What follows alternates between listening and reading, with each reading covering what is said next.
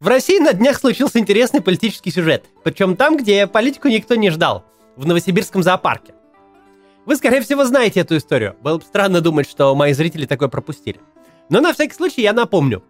Новосибирск объявили новогодней столицей 2022 года. Из чего мы, кстати, сразу узнаем, что есть такой вообще титул «Новогодняя столица». Интересно, кто в прошлый раз был. Городская администрация по столь выдающемуся поводу решила выбрать талисман из личного состава городского зоопарка. В голосовании на сайте мэрии были зарегистрированы 5 кандидатов. Снежный барс Саян, белая медведица Шилка, Манул Айша, орангутан Бату и амурский тигр Макс. Пока все звучит безобидно. Как милая бюрократическая возня. Какой-то титул, о котором никто не слышал. Какое-то голосование на сайте мэрии, куда никто никогда не заходил. Культурное мероприятие провели, за культурное мероприятие отчитались, ответственные лица э, прокрутят весь документооборот, добавят строку в план мероприятий на год и с богом могут себе отправляться по ведомственным санаториям. Похожие, совершенно замкнутые на себе ивенты проходят сотнями каждый день. Обычно они не покидают зданий местных и региональных администраций. О них не узнает никто, кроме самих организаторов. Да и те быстро забывают. Но случилось нечто неожиданное. Вместо согласованного административного кандидата, белого медвежонка Шилки, который по случайности совершенно похож на маскота известной партии, вперед стремительно вырвался орангутан Бату. Я сейчас сделаю паузу, чтобы вы могли об этом немножко подумать. В нашей действительности теперь есть административный кандидат из числа обитателей зоопарка. Потенциальной победой орангутана возмутилось сибирское полпредство. На этом органе, на Институте полномочных представителей президента в федеральных округах и самих федеральных округах, коль они нам тут в этой истории э, с выборами в зоопарке попались, нужно остановиться поподробнее. Ну, потому что это важно. Когда Владимир Путин только вступил в должность временно исполняющего обязанности президента, перед его администрацией стояло два главных вызова. Конкурентный парламент с подавляющим представительством левых сил, в первую очередь КПРФ, и мятежные губернаторы, которые на каждые большие федеральные выборы норовили собрать протестную коалицию. Сложно себе сегодня такое представить, но это было. Админ-ресурс мог работать против центральной власти. Федеральные каналы, поддерживавшие Ельцина, могли отключать, его агитацию ликвидировать силами ЖКХ, а все местные медийные силы бросать на поддержку Зюганова. В результате очень успешных реформ первого правительства Касьянова и благодаря взлету цен на нефть, всего за несколько лет федеральный центр стал настолько богат, что обе эти проблемы решил самым естественным образом. Попросту купил и губернаторов, и парламентариев. Но пока не было очевидно, что так произойдет, одним из инструментов усмирения мятежных регионов виделось их включение в формальную вертикаль. Одним указом Владимира Путина были сначала созданы федеральные округа, которые в Конституции даже не упоминались никак, и назначены в эти округа полномочные представители президента, в массе своей отставные силовики. Ну, еще вот такие странные персонажи на эти должности иногда попадали.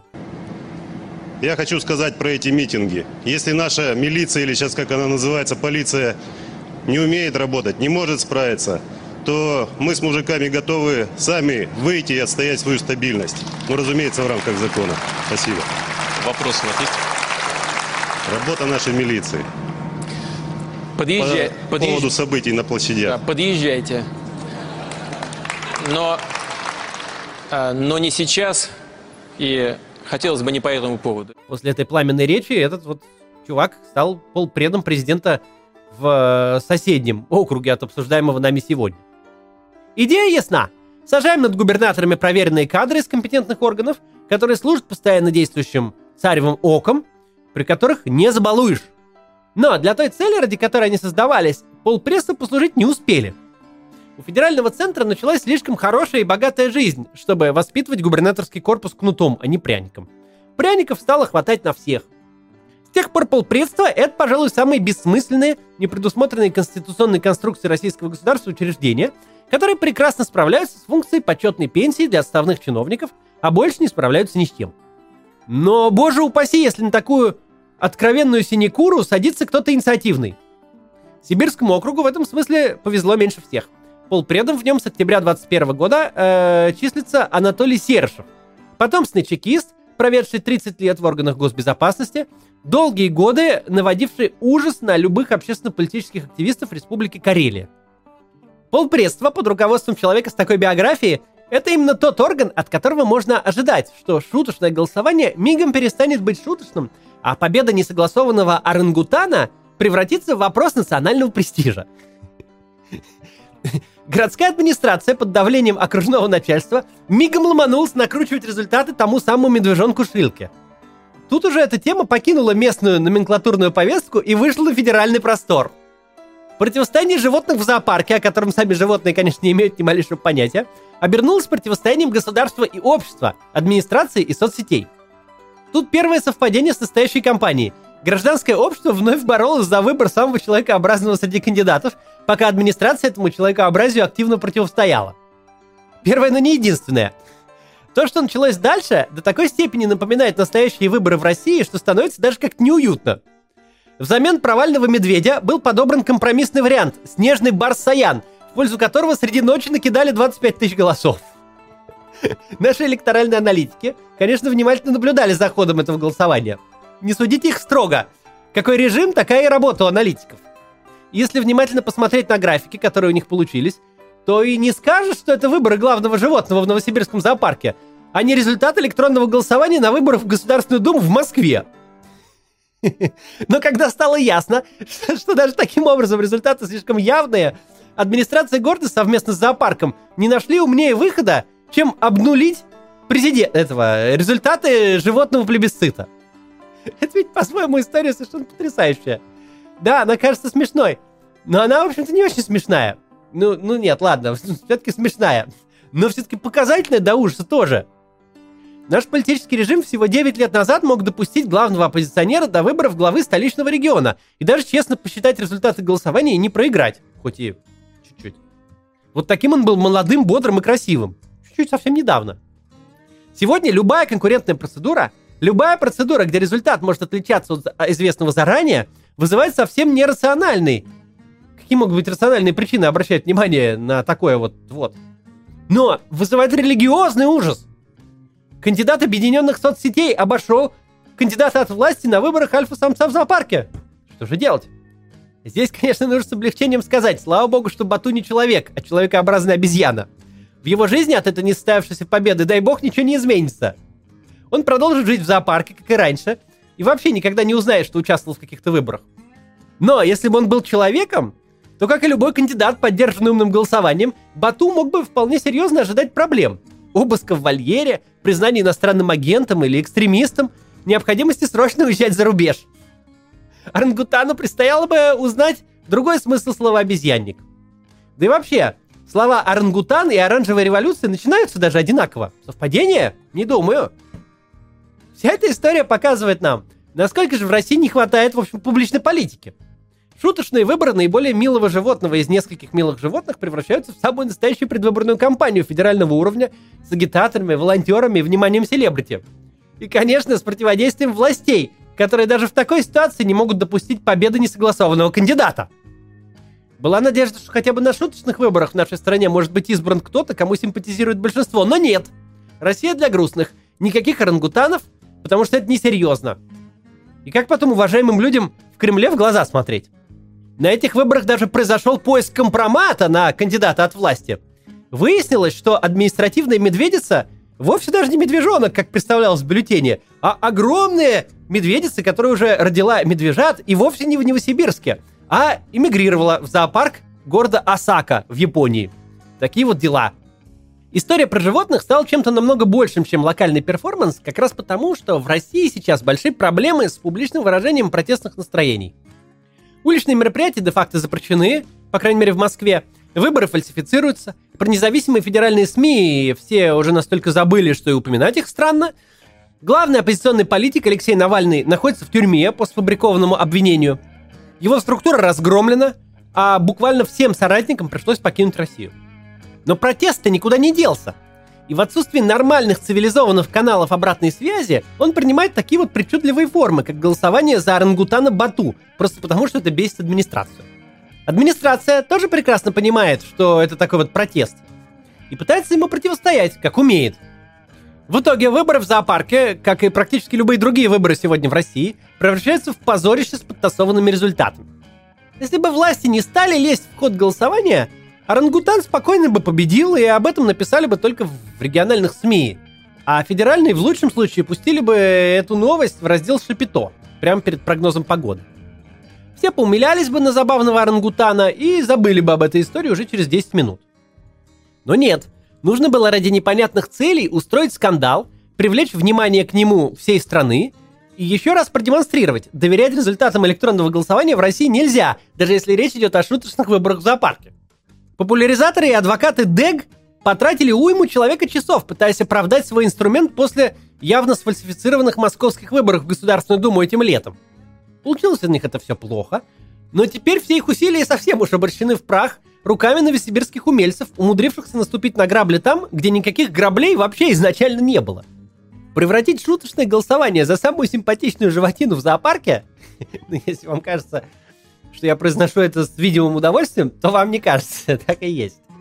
Так вот, превратить его в настоящую политическую тему, которая не только полощет все независимые комьюнити соцсетей и независимых СМИ, но, и это видно по реакции, проходит настоящее совещание с участием людей в дорогих костюмах, чтобы разобраться там, что же теперь делать? Медведица-то в Осаке? Теперь Барса нужно, а Барс не победил, теперь Белочку выставил. Это нужно было, конечно, уметь. Но правда в том, что их Россия – это Россия в бесконечной борьбе с кем-то, даже на уровне вольера. Ничто не может быть несерьезным, шуточным и ради смеха.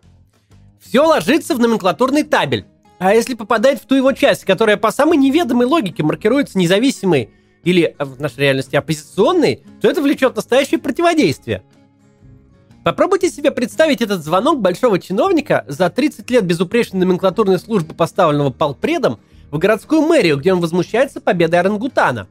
Этой картины будет достаточно, чтобы знать о своей вертикали даже больше, чем нужно.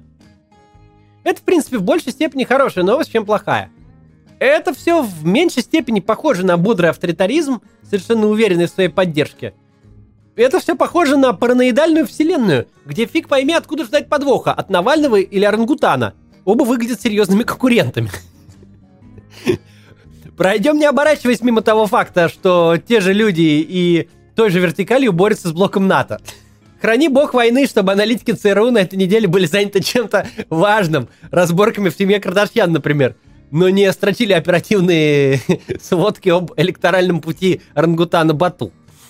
Тем не менее, надо помнить, что Батут в итоге победил. Даже настолько ненастоящее голосование с победой неугодного кандидата влечет вот такую вот нервозность. Это к вопросу о важности голосований настоящих. Хотя бы настолько настоящих, чтобы там люди участвовали. Видите, как весело получается, да? Даже, даже зоопарком. Протестное голосование сработало даже тут. Настолько сработало, что выборы пришлось громко отменить, и на всю страну теперь обсуждаем их. Весело ведь, да? Так что участвуйте в выборах. Я, кстати, голосовал за, за орангутана. Надеюсь, что и вы тоже. Все. До завтра. Так, это, по скриптум. РИА новости. Читаю, заметку читаю полностью. Новосибирск, 7 февраля, РИА новости. Власти Новосибирска объяснили отмену голосования за новогодний талисман города, который 20 э, дискредитация идей превращением опроса в политическую площадку. Ранее Новосибирский зоопарк предложил мэрии выбрать из своих животных талисман новогодней столицы России. Власти организовали голосование на сайте город администрации, вывесив пять кандидатов. Увидев в списке орангутана Бату, горожане стали активно голосовать за него. Свою лепту в ажиотаж внес известный блогер Варламов, который объявил обезьяну кандидатом от народа. Когда в голосовании внезапно появились новые лидеры, это вызвало возмущение в соцсетях и предположения о накрутках – в итоге, за день до подведения итогов, мэрия объявила об отмене опроса. К сожалению, пишет, значит, мэрия. Вице-мэр, вице-мэр Анна э, Терешкова. К сожалению, за несколько дней до окончания опроса в него вмешались организованные группы, многие из которых не имеют никакого отношения к Новосибирску. И опрос превратился в политическую площадку. Так как это дискредитировало идею зоопарка, который хотел в первую очередь получить положительные эмоции пропиарить зоопарк на всю страну, и даже на весь мир, то Новосибирский зоопарк обратился к нам с таким вот письмом об отмене опроса. Чиновница пояснила, что это были не выборы. Специально пояснила отдельно. Это вдруг вы подумали. Это был опрос горожан. К тому же планировалось, что победившее животное стало бы только претендентом на новогодний талисман от зоопарка, а не талисманом. Она рассказала, что в популярных новосибирских пабликах, э, присоединившихся к опросу, побеждает не орангутан вовсе, а белый медвежонок. Или манул. Власти склоняются к тому, что предполагавшаяся победа орангутана не отражает желания новосибирцев. Глядя на голосование на этих вот наших внутренних порталах, все-таки нам кажется, что именно здесь показана истинная реакция новосибирцев на это голосование.